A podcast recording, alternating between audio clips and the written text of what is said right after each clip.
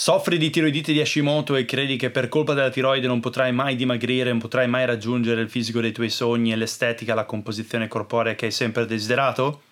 Ciao, sono Francesco e soffro di tiroidite di Hashimoto. Mi è stata diagnosticata nel 2000 e ad oggi non ho mai avuto problemi, convivo tranquillamente con questa malattia autoimmune. Sono riuscito a fare anche 18 gare di natural bodybuilding in Italia, negli Stati Uniti e in Inghilterra. E alla faccia dei, anche dei primi medici che mi hanno diagnosticato appunto questa malattia autoimmune della tiroide e mi hanno detto che sarebbe stato molto difficile per me eh, gareggiare a livelli alti e riuscire comunque ad arrivare a una percentuale di body fat inferiore al 10%. Sono arrivato a una percentuale del 6-7% in gara, ho fatto 18 gare, quindi ho sfatato un attimo questo mito. E poi negli ultimi anni ovviamente ho approfondito l'argomento perché mi interessava direttamente, ho trovato nella letteratura che chi soffre di ipotiroidismo sostanzialmente tende a bruciare sì un po' meno calorie, ma queste sono 360 kilocalorie in meno rispetto a una persona che ha una funzione tiroidea nella norma, quindi l'equivalente di un piatto di pasta scondito, quindi veramente una, una percentuale minima, quindi non ha senso dare la colpa alla tiroide per la mancanza di dimagrimento quando si tratta di veramente poche calorie in meno che andiamo a bruciare se abbiamo una disfunzione tiroidea e ovviamente sto parlando di ipotiroidismo. Poi se si ha ovviamente una disfunzione tiroidea, come mi è stato prescritto anche eh, dal mio endocrinologo, chiaramente c'è la levotiroxina, quindi un surrogato degli ormoni tiroidei, il cosiddetto Eutirox che può essere preso tutte le mattine e in questo modo si torna ad avere una funzione tiroidea eh, alla stregua, alla pari di una persona che non soffre di tiroidite di Hashimoto.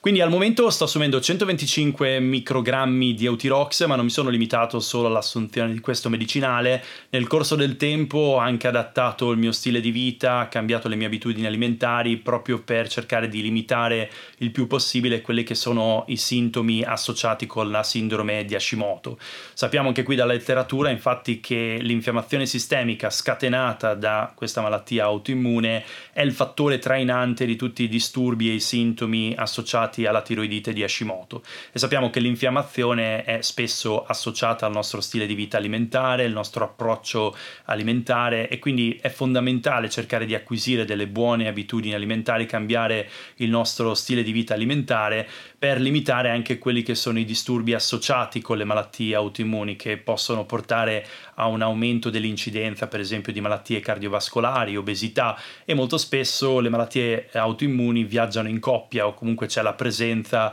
magari eh, silente di altre malattie autoimmuni come per esempio lupus, la celiachia e il diabete di tipo 1.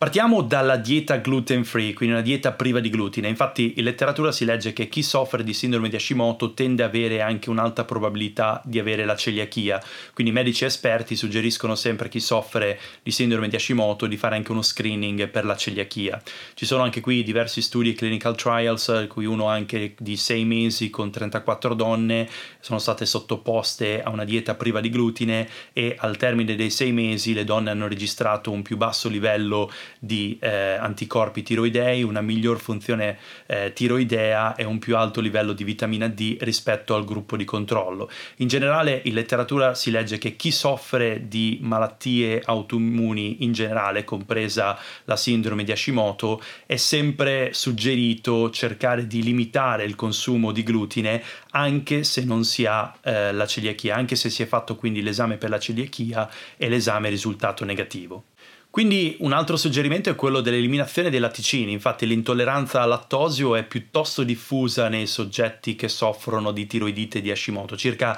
un 76%. Ovviamente andando a eliminare i latticini si migliora quello che è il processo digestivo e quindi l'assorbimento dei nutrienti e dei farmaci, fra cui anche l'Eutirox. Chi per esempio consuma latticini a colazione in prossimità del consumo di Eutirox va un attimo a limitare quello che è l'assorbimento trattamento efficace del medicinale, quindi di questo surrogato degli ormoni tiroidei. L'ideale sarebbe aspettare sempre mezz'ora, chi dice anche alcuni studi un'ora prima di fare colazione una volta assunto il medicinale. Quindi il consiglio di seguire una dieta antinfiammatoria, non sto parlando del classico piano detox che viene propinato online all'inizio anno, ma una dieta che per esempio elimina o riduce drasticamente il consumo di prodotti industriali, raffinati e preconfezionati, che prevede un alto consumo di frutta e verdura, perché anche qui in letteratura ci sono diverse evidenze che hanno mostrato come un consumo regolare e frequente di frutta e verdura porta a una riduzione dello stress ossidativo e a un miglioramento della funzione tiroidea eh, le crucifere, quindi le verdure crucifere come broccoli, cavolo, cavoletti di Bruxelles devono essere cotte per ridurre il loro potere gozzigeno e quindi evitare che vadano a interferire con quella che è la funzione tiroidea. E quindi la soia e i derivati della soia, quindi anche tofu e tempeh, qui ci sono diverse conclusioni discordanti in letteratura, sembra che in alcuni casi la soia e i suoi derivati possano interferire con eh, la funzione tiroidea e quindi molte persone preferiscono eliminare completamente la soia dalla dieta, però in letteratura non c'è, mh, mm, diciamo come dicevo prima, eh, evidenze evidenze conclusive che dicono e che sostengono di eliminare completamente la soia, quindi il mio consiglio è quello di limitarla e soprattutto eh, evitare di consumare soia e prodotti a base di soia in prossimità dell'assunzione del farmaco, quindi dell'eutirox o dei surrogati eh, degli ormoni tiroidei.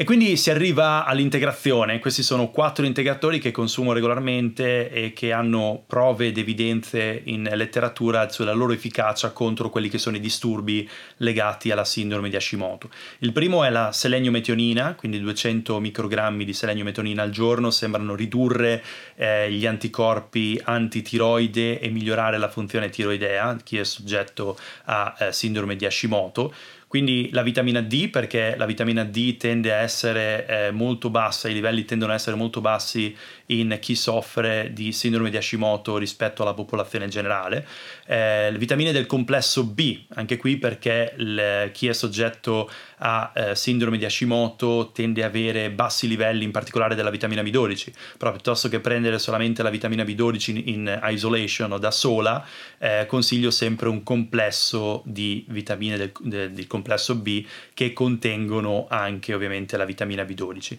E infine la curcumina, che è uno dei più potenti antiossidanti e antinfiammatori, che aiuta a contrastare quelli che sono gli effetti infiammatori di una malattia autoimmune come la sindrome di Hashimoto.